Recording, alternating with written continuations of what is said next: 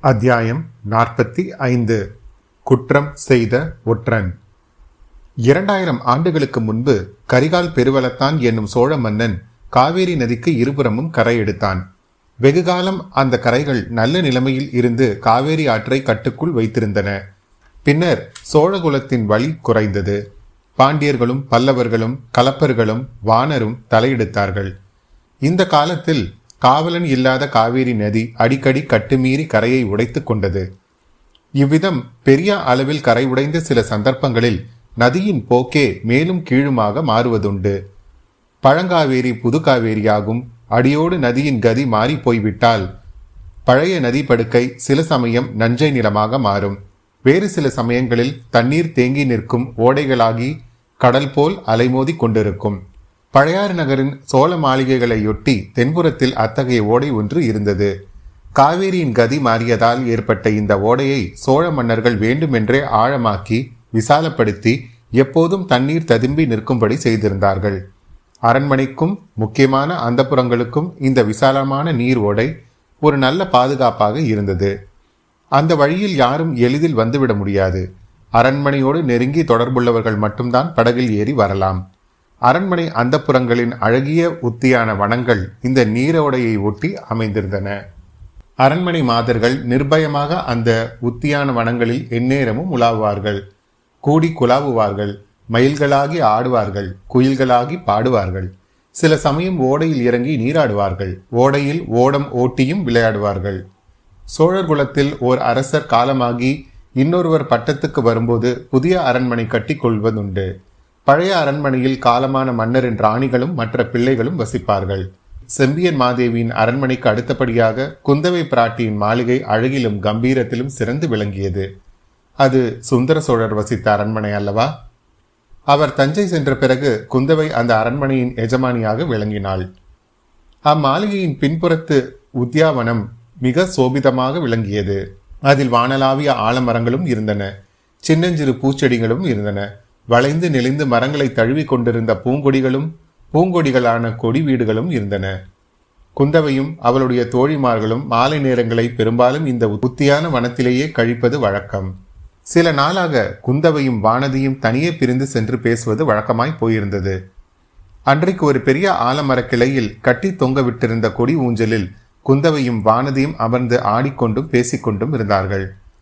பறவைகளின் கலகல தோணியுடன் போட்டிக்கொண்டு பெண்மணிகளின் குதூகல குதுகல சிரிப்பொலியும் அவ்வப்போது அந்த உத்தியான வனத்தில் கேட்டுக்கொண்டிருந்தது. ஆனால் குந்தவையும் வானதியும் மட்டும் சிரிக்கவில்லை. மற்றவர்களின் சிரிப்பு அவர்களுக்கு அவ்வளவாய் பிடிக்கவும் இல்லை. பேச்சுதான் அவர்கள் அதிகமாக பேசினார்களா என்றால் அதுவும் இல்லை. கொடி வீடு ஒன்றிலிருந்து ஒரு பெண் கீதம் ஒன்று பாடினாள். அது கண்ணன் பிறந்த நாள் அல்லவா? அவள் பாடியதும் கண்ணனை பற்றிய பாடல்தான். வெண்ணிலாவில் வேணுகானம் கேட்கிறது. அது கண்ணனிடம் காதல் கொண்ட ஒரு பெண்ணை வேதனை செய்கிறது. அவள் தன் வேதனையை வாய் திறந்து வெளியிடுகிறாள். மரக்கிளையிலிருந்து ஒரு கிளி அவளுக்கு ஆறுதல் சொல்லுகிறது. பெண் வேதனை செய்திடும் வெண்ணிலவில் இங்கு வீணன் எவன் குழல் ஊதுகின்றான். நாதனிலா இந்த பேதை தன்னை நலிந்திடுதல் என்ன புண்ணியமோ. கிளி வானமும் வையமும் இன்புறவே ஐயன் வாய்மடுத்தூதும் குழல் இசைத்தான். மானே உந்தனை வருந்திடுமோ இந்த மாநிலம் காணா புதுமை அம்மா.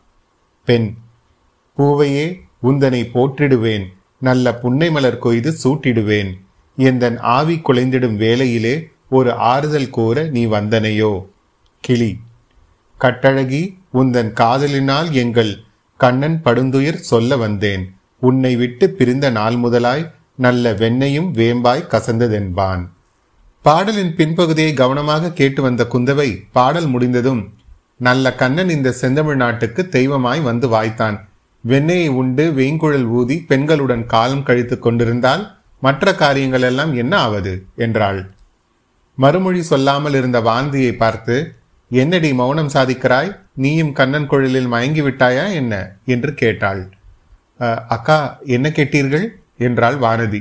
என்ன கேட்டேனா? உன் கவனம் எங்கே சென்றிருந்தது? எங்கும் போகவில்லையே. உங்களிடம்தான் இருந்தது. அடி கள்ளி ஏனடி பொய் சொல்லுகிறாய்? உண்மையில் உன் மனம் இவ்விடத்தில் இல்லவே இல்லை. எங்கே இருக்கிறது என்று நான் சொல்லட்டுமா? தெரிந்தால் சொல்லுங்களேன். நன்றாய் தெரியும். ஈழ நாட்டு போர்க்களத்துக்கு போயிருக்கிறது. அங்கே என் தம்பி ஒரு கபடற்ற பிள்ளை இருக்கிறானே. அவனை இன்னும் என்ன பொடி போட்டு மயக்கலாம் என்று உன் மனம் யோசித்துக் கொண்டிருக்கிறது. நீங்கள் கூறுவதில் ஒரு பாதி உண்மைதான். அக்கா என் மனம் ஈழ நாட்டுக்குத்தான் அடிக்கடி போய்விடுகிறது. ஆனால் அவரை பொடி போட்டு மயக்குவதை பற்றி யோசிக்கவில்லை. அவர் போர்க்களத்தில் எப்படியெல்லாம் கஷ்டப்படுகிறாரோ அவருடைய திருமேனியில் எத்தனை காயங்கள் பற்றிருக்கிறதோ அவர் எங்கே படுத்துக் கொள்கிறாரோ என்ன உணவு சாப்பிடுகிறாரோ என்றெல்லாம் எண்ணமிடுகிறது. அவர் அப்படியெல்லாம் அங்கே கஷ்டப்பட்டு கொண்டிருக்க இங்கே நான் சுகமாக உண்டு உடுத்து பஞ்சனை மெத்தையில் படுத்து தூங்குவதை நினைக்கும் போது வேதனையாய் இருக்கின்றது. எனக்கு மட்டும் இறகுகள் இருந்தால் இந்த நிமிஷமே இலங்கைக்கு பறந்து போய்விடுவேன். பறந்து போய் என்ன செய்வாய்? அவனுக்கு மேலும் உபத்திரம் தானே செய்வாய்? ஒரு நாளும் இல்லை. அர்ஜுனனுக்கு சுபத்திரையும் கிருஷ்ணனுக்கு சத்யபாமாவும் ரதம் ஓட்டியது போல் நானும் ஓட்டுவேன். அவர் போரில் எய்யும் அம்புகளை என் மார்பில் நான் தாங்கிக் கொள்வேன். நீ தாங்கிக் கொண்டால் அதை அவன் பார்த்து கொண்டிருப்பானா? அது அவருக்கு இஷ்டமில்லாவிட்டால் பாசறையில் காத்திருப்பேன். போர்க்களத்திலிருந்து அவர் திரும்பி வந்ததும் காயங்களுக்கு மருந்து போட்டு கட்டுவேன். மலர்படுக்கை விரித்து வைப்பேன். அறுசுவை உண்டி சமைத்து வைத்திருப்பேன். உடல் வலியை மறப்பதற்கு வீணை மீட்டி பாட்டு பாடி தூங்க பண்ணுவேன். இதெல்லாம் நடவாத காரியங்கள். வானதி சோழகுலத்து வீரர்கள் போர்க்களங்களுக்கு பெண்களை அழைத்து போவதில்லை. ஏன் அக்கா அப்படி? அவர்களுக்கு புண்களை பற்றிலும் பயமில்லை. அதை காட்டிலும் பெண்களை பற்றிதான் அதிக பயம். அது ஏன்? பெண்கள் அவர்களை என்ன செய்து விடுவார்கள்? அவர்களை ஒன்றும் செய்ய மாட்டார்கள். ஆனால் உன்னை போன்ற பெண்கள் போர்க்களத்துக்கு போனால் எதிரி படை வீரர்கள் உங்களுடைய அழகை கண்டு மயங்கி வந்து சரணாகதி அடைந்து விட்டால் என்ன செய்வது? அப்போது நம் சோழ நாட்டு வீரர்கள் தங்களுடைய வீரத்தை காட்ட முடியாதல்லவா? பெண்களை கொண்டு வெற்றி அடைந்தார்கள் என்ற புகழை சோழகுலத்தார் விரும்புவதில்லை. இப்படி கூடவா உண்டு? எதிரி வீரர்கள் அவ்வளவு மூடர்களாய் இருந்து விடுவார்களா என்ன? பெண்களின் அழகை கண்டு மயங்குவதற்கு. ஏன் மாட்டார்கள்? அடியே வானதி குழந்தை ஜோதிடர் வீட்டிலும் அரிசலங்காற்றங்கரையிலும் நாம் ஒரு வாலிப வீரனை பார்த்தோமே. ஞாபகம் இருக்கிறதா? இருக்கிறது. அதற்கென்ன? நம்மையெல்லாம் கண்டதும் அவன் எப்படி போதை கொண்டவன் போல் மயங்கி நின்றான் என்பது ஞாபகம் இருக்கிறதா? அதுவும் ஞாபகம் இருக்கிறது. ஆனால் நம்மையெல்லாம் பார்த்து விட்டு என்று தாங்கள் சொல்வதுதான் தவறு. அவன் தங்களை பார்த்து விட்டுத்தான் அப்படி மயங்கி நின்றான். பக்கத்தில் நின்றவர்களை அவன் கண்ணெடுத்தும் பார்க்கவில்லை அக்கா. வானதி நல்ல பொய் சொல்கிறாய். பரிகாசம் செய்கிறாயா என்ன? இல்லவே இல்லை. நான் ஒன்று கேட்கிறேன். அதற்கு உண்மையாக விடை சொல்வீர்களா? கேட்டுப்பாரேன் அந்த வாலிப வீரனுடைய ஞாபகம் உங்களுக்கு இப்போது ஏன் வந்தது? நல்ல வாயாடியாய் போய்விட்டாய் நீ. அவனுடைய ஞாபகம் வந்ததில் என்ன தவறு? தவறு என்று யார் சொன்னது? நான் சொல்லவில்லையே. அது மிகவும் இயற்கைதான். எனக்கு கூட அந்த வாலிபனுடைய கதி அப்புறம் என்னவாயிற்றோ என்ற கவலைதான். உனக்கு ஏன் அதை பற்றி கவலை உண்டாக வேண்டும்? ஏன் கவலைப்படக்கூடாது? ஒருவரை நான் பார்த்திருந்தால் அவரை பற்றிய ஞாபகம் நமக்கு அடிக்கடி வந்தால் அவர் என்ன ஆனார் என்று தெரிந்து கொள்ள விரும்புவது இயற்கைதானே? நல்ல இயற்கை. அப்படியெல்லாம் மனம் சிதறுவதற்கு நாம் இடம் கொடுத்து விடக்கூடாது. மனதை கட்டுப்படுத்தி வைக்க வேண்டும். இதோ கேளடி வானதி அது என்ன பறை சத்தம்? அந்த குரல் என்ன சொல்லுகிறது? சற்று கவனமாய் கேள் பார்க்கலாம். ஆம் தூரத்தில் எங்கேயோ வீதியில் பறை கொட்டும் சத்தமும் நடுநடுவே மனித குரல் கூச்சலிடும் சத்தமும் கேட்டது. காது கொடுத்து கவனமாய் கேட்டபோது மனித குரல் கூறியது இது என்று தெரிந்தது.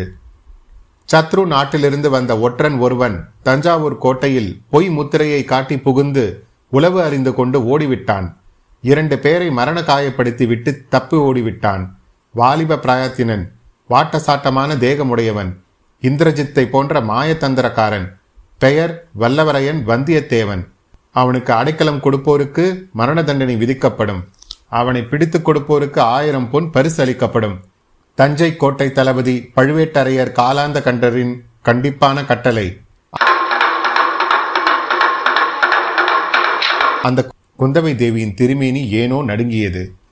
அச்சமயம் தாதி ஒருத்தி வந்து தேவி ஆழ்வார்க்கடியான் என்னும் வீர வைஷ்ணவர் தங்களை பார்க்க வந்திருக்கிறார். ஏதோ அவசர காரியமாம் என்றாள். இதோ வந்துவிட்டேன் என்று சொல்லிவிட்டு குந்தவை கொடி ஊஞ்சலிலிருந்து இறங்கி சென்றாள். அத்தியாயம் நாற்பத்தி ஐந்து முடிவுற்றது. அத்தியாயம் நாற்பத்தி ஆறு. மக்களின் முணுமுணுப்பு. சோழகுல மூதாட்டியின் சந்நிதியிலிருந்து ஆழ்வார்க்கடியான் இளைய பிராட்டியின் மாளிகைக்கு புறப்பட்டுச் சென்றான். வழியில் பழையாறை வீதிகளில் கண்ட காட்சிகள் அவனுக்கு மிக்க உற்சாகத்தை அளித்தன. கண்ணன் பிறந்த திருநாளை இந்த ஜனங்கள் எவ்வளவு குதூகலமாகவும் கொண்டாடுகிறார்கள். வைணவமும் இந்த சோழ நாட்டில் நிலைத்து நின்ற பரவஸ் போகிறது என்பதில் ஐயமில்லை சைவ சமயத்துக்கு இங்கே செல்வாக்கு பெருகுவதற்கு பல காரணங்கள் உண்டு. நூறு வருஷ காலமாக சோழகுலத்து மன்னர்கள் புதிய புதிய சிவாலயங்களை நாடெங்கும் நிர்மாணித்து வருகிறார்கள். மூவர் பாடிய தேவார பாசுரங்கள் அக்கோயில்களின் மூலமாக பிரச்சாரம் செய்யப்பட்டு வருகின்றன. சிவாலயங்களில் தேர் திருவிழாக்கள் சிறப்பாக நடத்தப்படுகின்றன. இப்படியெல்லாம் இருந்தும் திருமாலின் பெருமைக்கு யாதொரு குறையும் ஏற்படவில்லை. விஷ்ணுமூர்த்தியின் ஒன்பதாவது பரிபூர்ண அவதாரமாகிய கண்ணன் மக்களின் இதயத்தை கவர்ந்து விட்டான். கோகுலத்திலும் பிருந்தாவனத்திலும் வடமதுரையிலும் எம்பெருமான் நிகழ்த்திய லீலைகள் இவர்களுடைய உள்ளத்தில் குடிகொன்று விட்டன. அம்மம்மா எத்தனை பாகவத கோஷ்டிகள் எத்தனை வீதி நாடகங்கள் எத்தனை விதவிதமான வேஷங்கள். ஆம் முன்னம் நாம் பார்த்ததை காட்டிலும் இப்போது அதிகமாகவே இருந்தன. கோஷ்டிகளை சூழ்ந்து நின்று வேடிக்கை பார்ப்போரின் கூட்டமும் ஆரவாரமும் கூட அதிகமாகவே இருந்தன. பழையாறையை சுற்றி இருந்த கிராமங்களில் இருந்து புதிய புதிய நாடக கோஷ்டியினர் வந்து கொண்டே இருந்தார்கள். நாடக கோஷ்டி ஒன்றில் வசுதேவர் தேவகி கண்ணன் பலராமன் கம்சன் ஆகியவர்கள் வேஷம் தரித்து கொண்டும் வந்தார்கள். பாட்டும் கூத்தும் வேஷக்காரர்களின் பேச்சும் இந்த கோஷ்டியில் அதிகமாய் இருந்தபடியால் ஆழ்வார்க்கடியான் சற்று நின்று கவனித்தான். அப்போது கிருஷ்ணனுக்கும் கம்சனுக்கும் சம்வாதம் நடந்து கொண்டிருந்தது. கிருஷ்ணன் வேஷம் போட்டிருந்தவன் சிறுபிள்ளை. அவன் மழலை சொல்லினால் கம்சன் செய்த குற்றங்களை எடுத்து கூறி வா என்னோடு சண்டைக்கு என்று அழைத்தான். அதற்கு கம்சன் உரித்த இடமுழக்க குரலில் அடே கிருஷ்ணா உன் மாய வினோதமெல்லாம் இனி என்னிடம் பலிக்காது. உன்னை இதோ கொல்லப் போகிறேன். உன் அண்ணன் பலராமனையும் கொல்லப் போகிறேன். உன் அப்பன் வாசுதேவனையும் கொல்லப் போகிறேன். அதோ நிற்கிறானே உடம்பெல்லாம் சந்தனத்தை குழைத்து நாமமாக போட்டுக்கொண்டு அந்த வீர வைஷ்ணவனையும் கொன்றுவிடப் போகிறேன் என்று கூறியதும் சுற்றிலும் நின்றவர்கள் எல்லோரும் நமது ஆழ்வார்க்கடியானை பார்த்து சிரிக்கத் தொடங்கினார்கள். கிருஷ்ணன் பலராமன் வேஷம் போட்டிருந்தவர்கள் கூட அவனை நோக்கினார்கள். கூட்டத்தில் பலர் அவனை நெருங்கி வந்து சூழ்ந்து கொண்டு கெக்கே கெக்கே என்று சிரிக்கவும் கேலி செய்யவும் ஆரம்பித்தார்கள். திருமலை நம்பிக்கு கோபம் பிரமாதமாக வந்தது. கையில் இருந்த தடியை சுற்றி அக்கூட்டத்தில் இருப்பவர்களை ஒரு கை பார்த்து விடலாமா என்று எண்ணினான். முக்கியமாக அந்த கம்சனுடைய தலையில் ஒரு போடு போட விரும்பினான். ஆனால் கம்சனுடைய தலையில் அடிப்பதில் பயனில்லை. ஏனெனில் அவனுடைய சொந்த முகத்தை மறைத்துக்கொண்டு மரத்தினால் செய்த கோரமான மீசையும் கோரை பற்களும் வைத்து வர்ணத்தால் எழுதியிருந்த பொய்த்தலையை கம்ச வேடக்காரன் வைத்திருந்தான். மொத்தத்தில் அவ்வளவு பெரிய கூட்டத்தில் தடியை உபயோகிப்பது நல்லதல்ல என்று திருமலை தீர்மானித்து அவ்விடத்தை விட்டு நழுவி சென்றான். அந்த கம்சனுடைய குரல் வேண்டுமென்றே பெருங்குரலில் அவன் கத்திய போதிலும் எங்கேயோ கேட்ட குரலாக ஆழ்வார்க்கடியானுக்கு தோன்றியது. அது எங்கே கேட்ட குரல் என்று யோசித்துக் கொண்டே அவன் வீதியோடு நடந்தான். ஜனங்களின் குதூகலத்தில் திடீரென்று ஒரு மாறுதல் ஏற்பட்டது. போக போக மக்களின் உற்சாக குறைவு தெளிவாக புலப்பட்டது. இது என்ன? திடீரென்று ஏன் இந்த மாறுதல்? ஜனக்கூட்டம் ஏன் இவ்வளவு விரைவாக கலைந்து கொண்டிருக்கிறது? வாத்திய முழக்கங்களும் ஆடல் பாடல் சத்தங்களும் நின்றுவிட்டன. அதற்கு பதிலாக ஜனங்கள் வீதி ஓரங்களில் ஒதுங்கி நின்று சிறு சிறு கும்பலாக நின்று என்ன ரகசியம் பேசுகிறார்கள்? பேசிவிட்டு ஏன் விரைந்து நடக்கிறார்கள்? வீட்டு கதவுகள் ஏன் தடால் தடால் என்று சாத்தப்படுகின்றன? இதோ காரணம் தெரிகிறது. குந்தவை பிராட்டிக்கு கூட உடல் நடுக்கத்தை உண்டு பண்ணிய பறை முழக்கமும் ஒற்றனை பிடித்து கொடுப்பது பற்றிய அரைக்கோவலும் தான் காரணம். இந்த பறை முழக்கம் அவ்வளவு தூரம் திருவிழா கொண்டாட்டத்துக்காக கூடியிருந்த மக்களின் குதூகலத்தை பாழ்படுத்தி விட்டது. தனியாக போகிறவர்களை மற்றவர்கள் உற்று பார்த்து கொண்டு போனார்கள். தெரியாத வேற்று முகங்களை எல்லாம் சந்தேகத்துடன் பார்த்தார்கள். ஆழ்வார்க்கடியானை கூட சில பேர் அவ்விதம் ஐயப்பாடு உள்ள பார்வையுடன் பார்த்துவிட்டு அவசரமாக மேலே சென்றார்கள். இதன் காரணத்தை திருமலை ஊகித்து அறிந்து கொண்டான். அது மட்டுமல்ல ஜனங்கள் சிறு சிறு கும்பலாக வீதி ஓரங்களில் நின்று பேசுவது என்னவென்பதும் அவனுக்கு ஒருவாறு ஊகத்தினால் தெரிய வந்தது காதில் விழுந்த சிறு சில வார்த்தைகளினால் அது உறுதியாயிற்று. பழுவேட்டரையர்களின் கொடுங்கோல் ஆட்சியை பற்றியே இந்த ஜனங்கள் பேசினார்கள். பழையாறை நகர மாந்தருக்கும் சுற்றுப்புறத்து கிராமவாசிகளுக்கும் பழுவேட்டரையர்களின் பேரில் கோபம் இருப்பது இயற்கைதான். பழையாறை நகர் சுந்தர சோழரை யாவர் என்பார்கள் இத்தொன்னில என்று கவி வாணர்களினால் புகழ்ந்து பாடப்பட்ட சக்கரவர்த்தியை பழையாறையிலிருந்து அவர்கள் தஞ்சை கோட்டைக்கு கொண்டு போய்விட்டார்கள் அல்லவா? அது முதலாவது பழையாறையின் சிறப்பு நாளுக்கு நாள் குறைப்பட்டு வருகிறதல்லவா? இன்றைக்கு கிருஷ்ண ஜெயந்தி. இந்த விழாவின் போது சக்கரவர்த்தி மட்டும் இந்நகரில் இருந்திருந்தால் இன்னும் எவ்வளவு கோலாகலமாக இருக்கும். கண்ணன் கதை சம்பந்தமான வேடம் புனைந்து வரும் நாடக கோஷ்டிகள் எல்லாம் நகரத்தின் வீதிகளில் சுற்றிவிட்டு சக்கரவர்த்தியின் அரண்மனை முற்றத்தில் வந்து கூடுவார்கள் அல்லவா? நடிகர்களுக்கும் பாட்டில் வல்லவர்களுக்கும் பாணகர்களுக்கும் பாடினவர்களுக்கும் புலவர்களுக்கும் சக்கரவர்த்தி வெகுமதி அளிப்பார் அல்லவா? சோழ நாடே பழையாறைக்கு திரண்டு விட்டது என்று கூறும்படி ஜனத்திரல் சேர்ந்திருக்கும் அல்லவா? கடைக்கன்னிகளில் வியாபாரம் இதைவிட நூறு மடங்கு அதிகமாயிருக்கும் அல்லவா? இரவு நந்திபுர விண்ணகர கோயிலிலிருந்து வேணுகோபால சுவாமி புறப்பட்டு வீதி வலம் வரும்போது எவ்வளவு மேளமும் தாளமும் ஆட்டமும் பாட்டமும் சிலம்ப விளையாட்டுகளிலும் கத்திச் சண்டைகளும் திமிலோகப்படும். அவ்வளவும் இந்த பழுவேட்டரையர்களினால் இல்லாமல் போய்விட்டது. இதை தவிர இன்னொரு பெருங்குறையும் பழையாறை மக்களின் உள்ளங்களில் குடிகொண்டிருந்தது. அவர்களுடைய கண்ணுக்கு கண்ணான இளவரசர் அருண்மொழிவர்மர் கடல் கடந்து சென்று இலங்கை தீவில் போர் புரிந்து வருகிறார். பழையாறையின் நாலு படை வீடு பகுதிகளிலும் சேர்ந்த பதினாறாயிரம் வீரர்கள் இளவரசர் தலைமையில் ஈழநாடு சென்றிருக்கிறார்கள். காடும் மலையும் நிறைந்த அந்நாட்டில் தமிழகத்தின் மானத்தையும் வீர பண்பையும் நிலைநாட்டுவதற்காக அவர்கள் போர் புரிந்து வருகிறார்கள். கொடும்பலூர் இளங்கோ அந்த ஈழ நாட்டுக்கு படையெடுத்து சென்று போர்க்களத்தின் முன்னணியில் நின்று மார்பில் வேலை தாங்கி உயிரை விடவில்லையா? எஞ்சியிருந்த சோழ வீரர்கள் அத்தனை பேரும் இறுதி வரை போரிட்டு மடியவில்லையா? அப்படி இருந்தவர்களின் ஆவிகள் அமைதியுறும் பொருட்டு மீண்டும் புலிகொடியின் வெற்றியை அந்த ஈழத்தினில் நிலைநாட்டுவதற்காகவே இளவரசர் அருள்மொழித்தேவர் சென்றிருக்கிறார். அவருடைய தலைமையில் போரிடும் நம் வீரர்களுக்கு இந்த பழுவேட்டரையர்கள் உணவும் துணியும் பணமும் ஆயுதமும் அனுப்ப மறுக்கிறார்களாமே. அது என்ன அநியாயம்? இப்படியும் உண்டா? தஞ்சாவூர் கோட்டையில் உள்ள தானிய களஞ்சியங்களில் ஏராளமான நெல்லை நிரப்பி வைத்திருக்கிறார்களே. அவ்வளவும் என்னத்திற்கு? நூறு ஆண்டு காலமாக அரண்மனை பொக்கிஷங்களில் சேர்த்து வைத்திருக்கும் பணம்தான் எதற்கு? இந்த சமயத்தில் நம்முடைய வீரர்களுக்கு பயன்படாத தனமும் தானியமும் என்னத்திற்கு? எல்லாவற்றையும் இந்த பழுவேட்டரையர்கள் என்னதான் செய்ய போகிறார்கள்? சாகும்போது யமலோகத்திற்கு தங் தங்களுடன் கொண்டு போக போகிறார்களா? இப்படியெல்லாம் சில காலமாகவே சோழ நாட்டு மக்கள் முணுமுணுத்துக் கொண்டிருந்தது திருமலை நம்பிகளுக்கு தெரிந்த விஷயம்தான். திருமலை நம்பிக்கு தெரிந்த விஷயம்தான். அதிலும் பழையாறை மக்களுக்கு இது விஷயமாக கோபம் அதிகமாக இருப்பது இயற்கையே. தமிழ்நாட்டு போர்க்களத்துக்கு சென்றிருக்கும் பதினாறாயிரம் வீரர்கள் பெண்டு பிள்ளைகளும் உற்றார் உறவினர்களும் இந்த மாநகரில் இன்னும் வசித்து வருகிறார்கள் அல்லவா? ஆகவே பழுவேட்டரையர்களின் கட்டளையின் பேரில் குற்றம் செய்துவிட்ட ஒற்றனை பற்றி பறைமுழக்க அரைக்கோவியதை பழையாறை மக்கள் விரும்பவில்லை. பழுவேட்டரையர்கள் மீது தங்களுக்குள்ள குறைகளை பற்றி பேசிக் கொள்வதற்கு இது ஒரு காரணமாயிற்று. ஒற்றனாம் ஒற்றன். எந்த நாட்டிலிருந்து ஒற்றன் இங்கே வந்து விடப் போகிறான்? குமரி முனையிலிருந்து வடபெண்ணை வரையில்தான் புலிக்கொடி பறந்து வருகிறது. ஒற்றனை அனுப்பும்படியாக வேற்றரசன் யார் இவ்வளவு பலசாலியாக இருக்கிறான்? இந்த பழுவேட்டரையர்களுக்கு பிடிக்காதவன் யாராவது இருந்தால் உடனே அவன் பேரில் ஒற்றன் என்று குற்றம் சாட்டி வேலை தீர்த்து விடுவார்கள். அல்லது பாதாள சிறையில் தள்ளி விடுவார்கள். இருந்தாலும் நமக்கு எதுக்கு வம்பு? அதிகாரம் அவர்களுடைய கையில் இருக்கிறது. நியாயம் அநியாயம் எது வேணாலும் செய்வார்கள். ஒற்றன் என்ற பட்டத்தை சூட்டிவிட்டால் ஊர் பஞ்சாயத்துகளை கூட கேட்க வேண்டியதில்லை அல்லவா? இப்படியெல்லாம் பழையாறை மக்கள் மனதில் நினைத்ததையும் வாயினால் முணுமுணுத்ததையும் ஒருவருக்கொருவர் மெல்லிய குரலில் பேசிக் கொண்டதையும் ஆழ்வார்க்கடியான் செவிப்புலன் வழியாகவும் மதி ஊகத்தினாலும் தெரிந்து கொண்டான். இவ்வாறு மக்களின் மனதில் புகைந்து வரும் அதிருப்தி எதில் போய் முடியப் போகிறதோ என்று சிந்தித்துக் கொண்டே குந்தவை தேவியின் மாளிகையை அடைந்தான். ஆழ்வார்க்கடியானிடம் உலக நடப்பை குறித்து பேசுவதில் இளைய பிராட்டிக்கு எப்போதும் விருப்பம் உண்டு. நாடு நகரமெல்லாம் தெரிந்து அவன் ஆங்காங்கு நடக்கும் நிகழ்ச்சிகளை பற்றி சொல்லிக் கொண்டு வருவான். அதையெல்லாம் அறிந்து கொள்ளுவதில் அரசிலங்குமரி ஆவல் கொண்டாள். அவன் தேடிக்கொண்டு வந்து பாடிக்காட்டும் ஆழ்வார் பாசுரங்களை கேட்பதிலும் இளைய பிராட்டிக்கு பிரியம் உண்டு.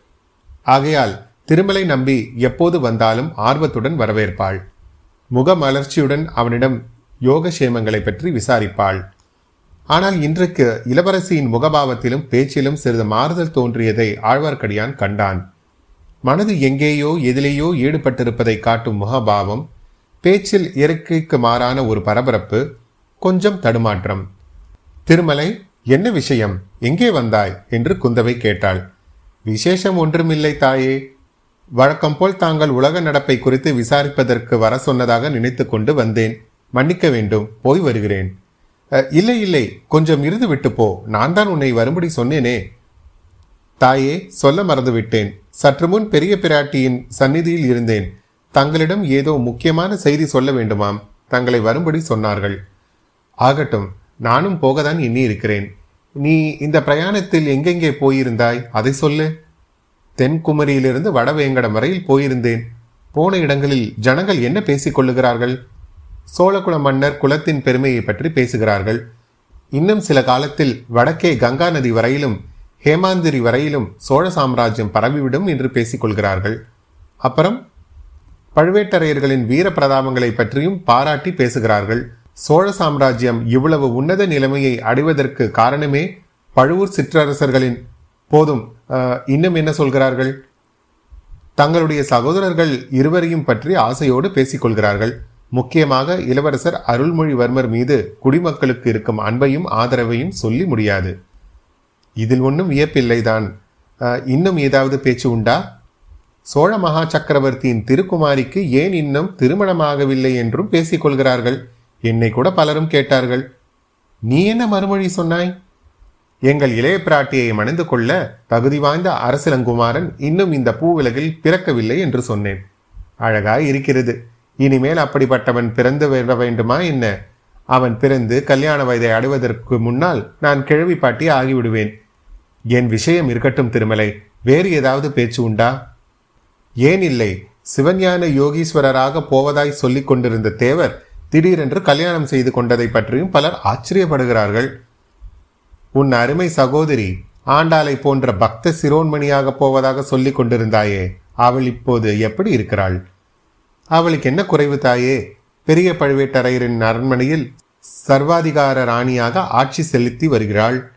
பழுவேட்டரையரின் அரண்மனையில் மட்டும்தானா? இந்த சோழ ராஜ்யத்துக்கே அவள்தான் சர்வாதிகாரணி என்று அல்லவா கேள்விப்பட்டேன்?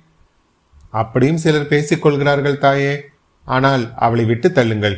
இந்த நல்ல நாளில் அவளுடைய பேச்சு எதற்கு?